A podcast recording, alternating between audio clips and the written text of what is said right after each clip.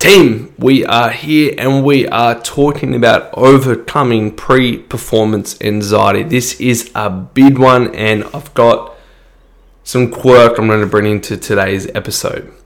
First and foremost, uh, why might you be listening to this podcast? Maybe you're feeling this big sense of anxiety leading into performances. You feel like you're a bit of a stress head on performance days and you hate game days or you hate performance days. You just feel like it just just completely swipes your energy probably seeking clarity, calmness, and, and excitement for your performance. Okay, a simple mindset. Now, the first point I wanted to talk about in today's episode was of course, you don't think about your performance. It's like telling someone on their wedding day to not think about the upcoming wedding.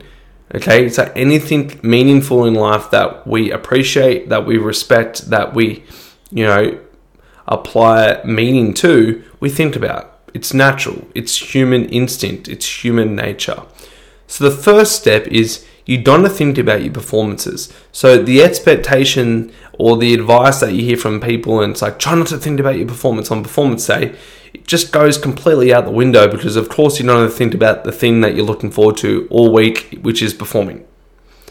So take that pressure off yourself and that expectation off yourself that you need to um, not think about your performance on performance day. The second one is the resistance to the resistance is the resistance. Okay, so what do I mean by this is the resistance to you or the resistance you're having towards yourself, which is like, shouldn't be thinking about it, blah, blah, and you're freaking out, okay, because you're thinking about your performance and you and you told yourself you shouldn't be, that's the resistance. So when the mind does think about the performance on performance day, we simply just need to accept it, acknowledge it, and then just go, cool, I'm going to come back to my process.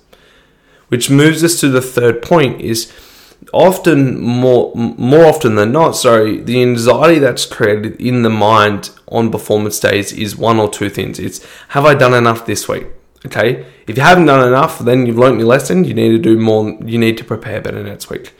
But if you have done enough, what's normally going to happen is we start overthinking the performance, their game plan, what happens, the person that you're versing, and, and we start to think. We're trying to create a story on how the future performance is going to go, and we find comfort because that's what our minds like to do. Is we like to know what's going to happen, so we find this comfort in almost telling ourselves a story on how things will happen, and this is the anxiety. The anxiety is us trying to predict a future that hasn't happened yet as an athlete. And when we remove that, we find ourselves in the present moment and we get clearer on what our process needs to be in today's performance, what are our key focuses, okay, and that's where we start to fall into that performance based thinking. Okay, so the first thing today is of course you don't think about your performance on performance day. It is bloody natural, okay? You anything that means a lot to you in life you don't think about. The second one is if you do think about it, don't punish yourself for thinking about it. Just accept it. Just allow yourself to have that thought and then just go back to whatever it is that you're doing on that prep or in that you know performance day. And then the th- third thing is is the mind loves to know. And so what it does by doing that is it causes us anxiety by trying to predict the future that hasn't happened yet. So instead of doing that, when we do start to notice ourselves feeling anxious, we just simply come back to is what are your 2 to 3 key focuses that you've set for today's performance?